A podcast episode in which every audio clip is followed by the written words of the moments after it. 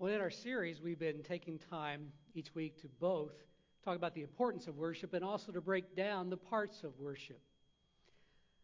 Two weeks ago, we described the sacraments and how they bring us in touch with the grace of God. Last week, we focused on the power of music to connect us with God. We also have talked about that worship is good for us because research shows that people that worship regularly are happier, healthier, and live longer. This week, I'd like to look at worship from God's perspective. And a second reason that worship is important is not just because of what it does for us, but because of what it does for God. Now, please understand, I'm not suggesting that God is a narcissistic personality that needs our praise and thanksgiving to exist. God would not be God if that was the case. But it does seem, as you look at the scriptures, that we're told over and over to worship God. We find God saying that uh, He is a jealous God. And one of the Ten Commandments says that we are to have no other gods before Him. But you'd be hard pressed if you look at the scriptural witness to hear God directly telling us to worship Him. I wonder if that might be a part of being divine. He does not need to tell us because we know that He doesn't need us, but He seems to want us and desire our praise and thanksgiving. The, the phrasing that's found in Psalm 95, 6 and 7 says it pretty well. Come, let us worship and bow down. Let's kneel before the Lord our Maker. He is our God, and we are the people of his pasture, the sheep in his hands. So, so why does God want us to praise him? Why does God want us here to worship him? And the best way I can describe that is in an analogy. In our family with my children, we've got this little practice that we do. Uh, when we've talked on the telephone, just before we hang up, we both say very quickly, Love you. Anybody else do something like that? And believe me, it's not easy for me to say that because I grew up in a family that never said that. So I have to actually work intentionally do it. But I love doing it because of the energy it brings to our relationship, the bond that it brings, that it seals, that that connection that we have with one another. I love hearing that especially. And don't you think if God, who is described as our Father or the divine parent, likes to hear that as well? Not that God needs it, but sometimes we let God be too transcendent, too beyond and removed from us to appreciate that God's also incarnate. God has come into our world in the form of Jesus. He gives us the Holy Spirit to connect with us each and every day. So, worship then is the opportunity for us to seal that connection. God is love. And for love to be complete, it needs to be reciprocated both ways. And that's what takes place when we worship, both from us and God back to us.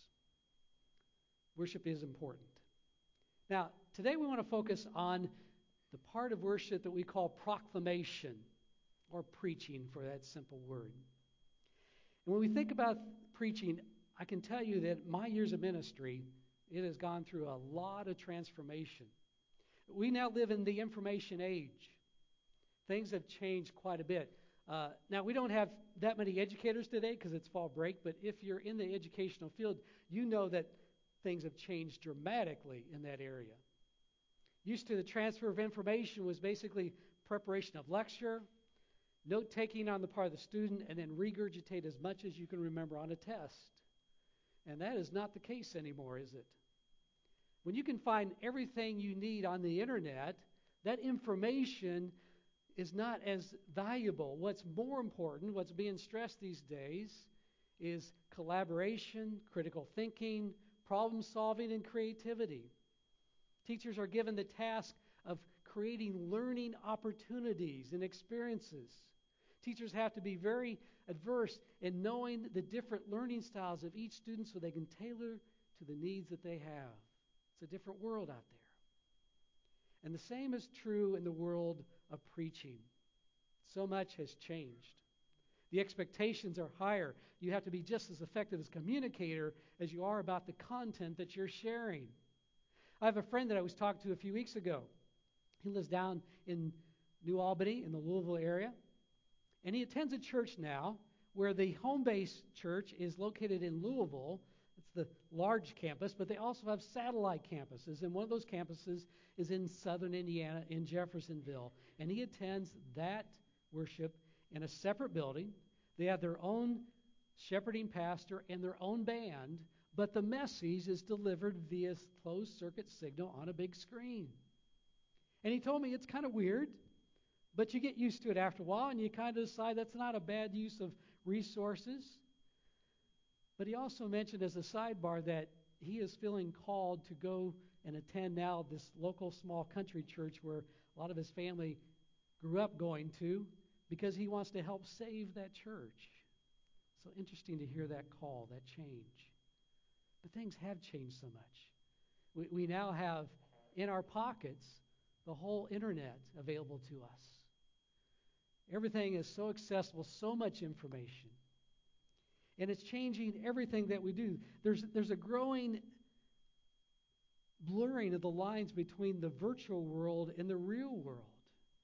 We have these with us so much that these become a part of our reality. Gosh, I was painting yesterday on our front porch, and I just happened to look down the street as I saw a car go by. It was a convertible, and the woman was driving, and she had her cell phone right there looking at it, and she was just in her neighborhood. Please don't do that. Please. but we've gotten so used to that that we think we have to have it with us all the time.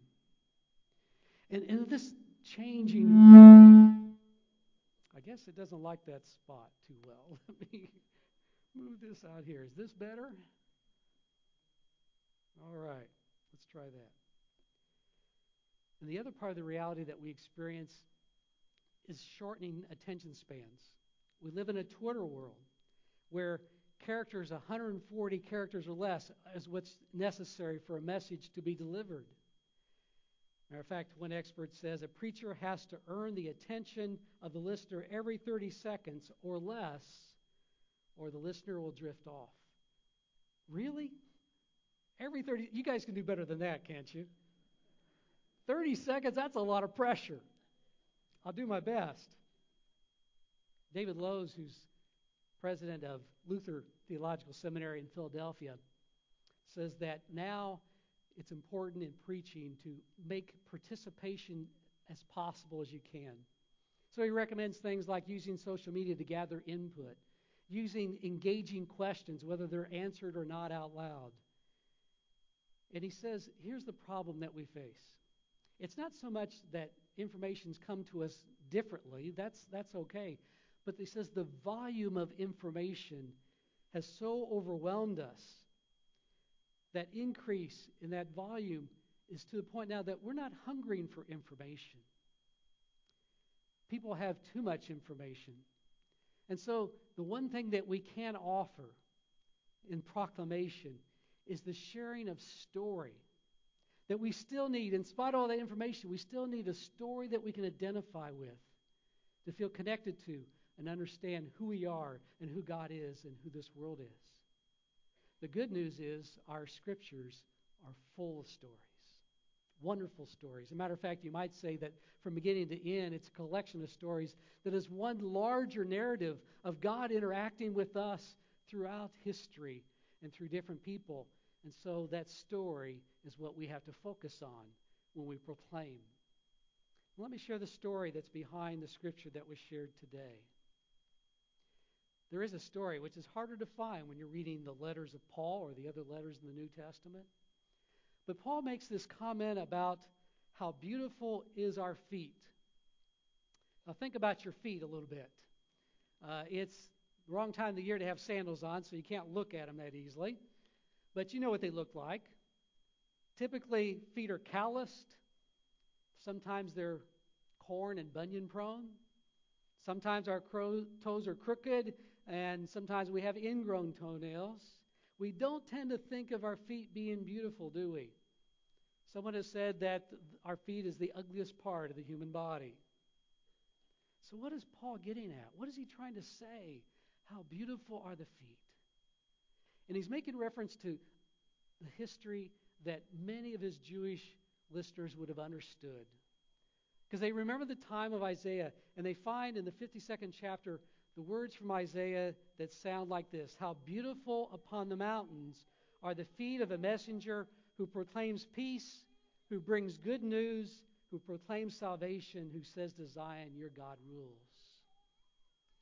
And Isaiah is referring to the way people got their news.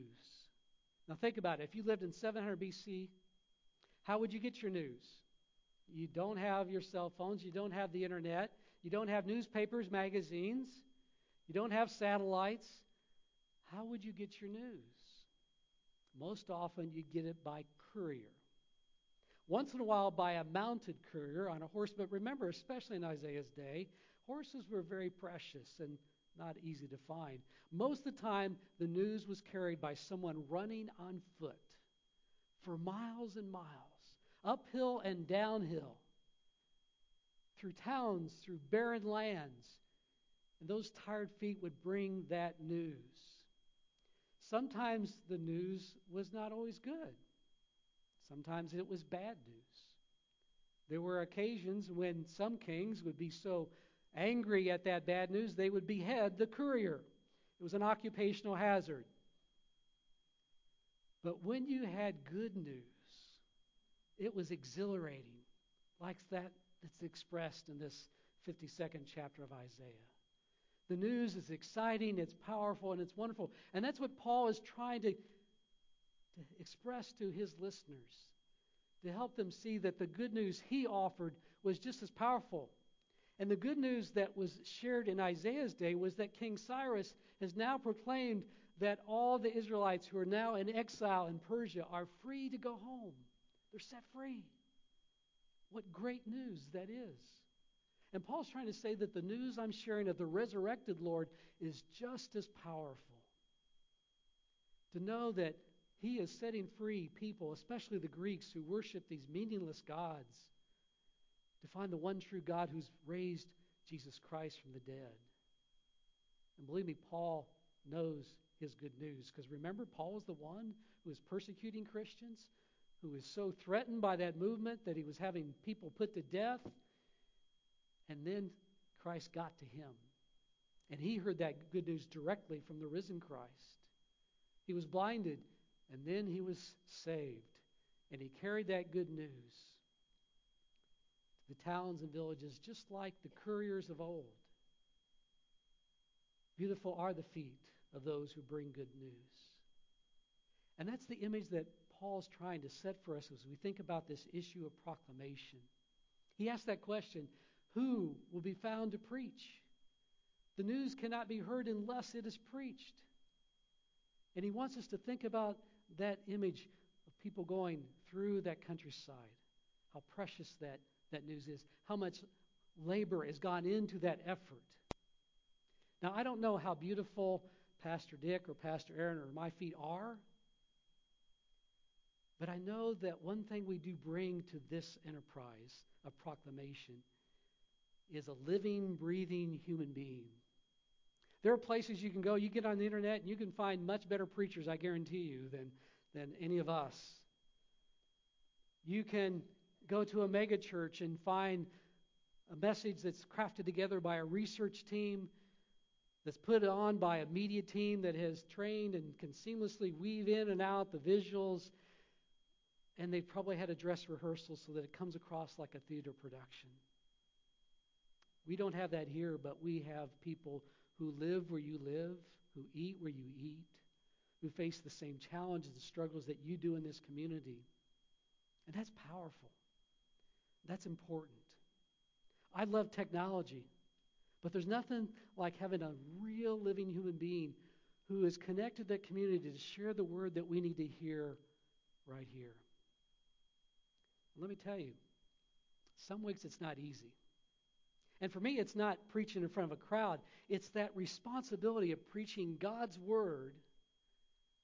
And for me, the only time I feel I have any authority is when I've been authentic to the living word found in that scripture that somehow it can connect it to our everyday life. That is the challenge that we face.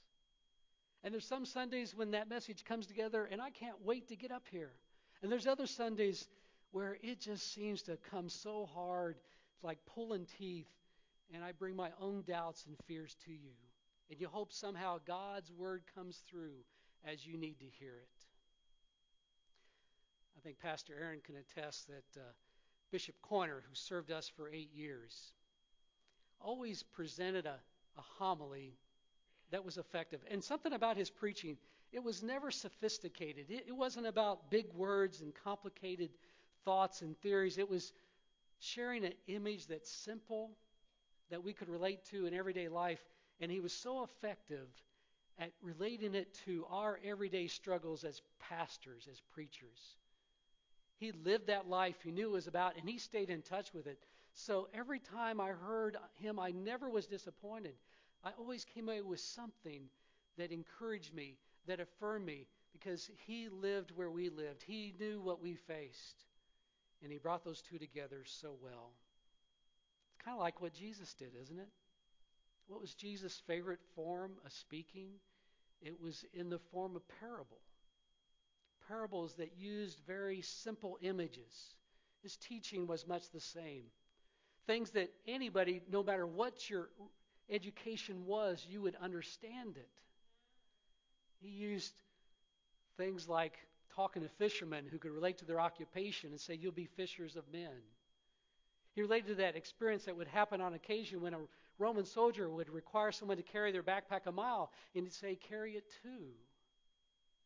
He shared parables of throwing seed on different types of soil that the farmers could relate to so well. The only challenge in listening to Jesus was do you have an open heart? And that's a big if. And that's probably the task I want to leave with you when we talk about this enterprise of proclamation. Paul was very concerned about it.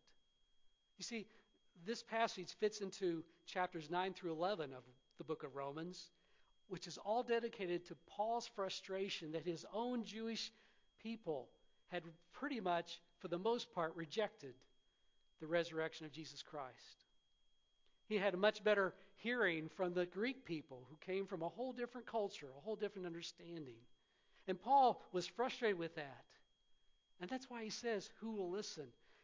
Let me read the message version of verses 16 and 17. But not everybody is ready for this, ready to see and hear and act. Isaiah asked what we all ask at one time or another Does anyone care God? Is anyone listening and believing a word of it? The point is, before you trust, you have to listen.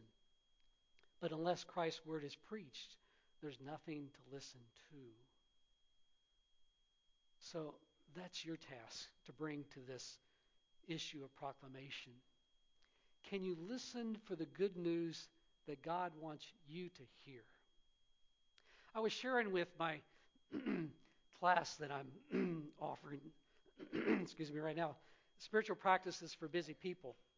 And we got talking about preaching, and, and something that happens to me sometimes. I find that some of the best sermons are ones not necessarily where the preacher's got me hanging on each and every word. Sometimes a preacher will say something that shares an image, and it just triggers something in my mind, and I find myself drifting off, almost daydreaming, thinking about the meaning of that. I might even end up writing a whole different sermon. I don't know if you ever do that, Aaron, but sometimes.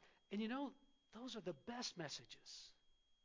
Now, if you ask me to give you an outline of the whole sermon, I might get 50% of it right.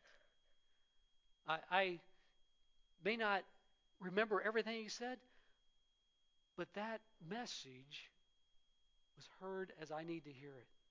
The good news came to me. So you have that permission to drift if you need to, as long as it is the Spirit of God taking you on that other place. But listen for the good news. Expect, no matter how professional or amateur the presentation is, listen for God God has for you on this day or any day that the word is proclaimed. Would you pray with me, please? Lord, we are so grateful for your word that comes to us. It is not easy always pulling out what the word is that we need to hear. But help us to have that open heart, those open minds, that your word might come to us and speak to us so that we are transformed not just on a Sunday morning, but each and every day of the week. This is our prayer through Christ, who is our Lord.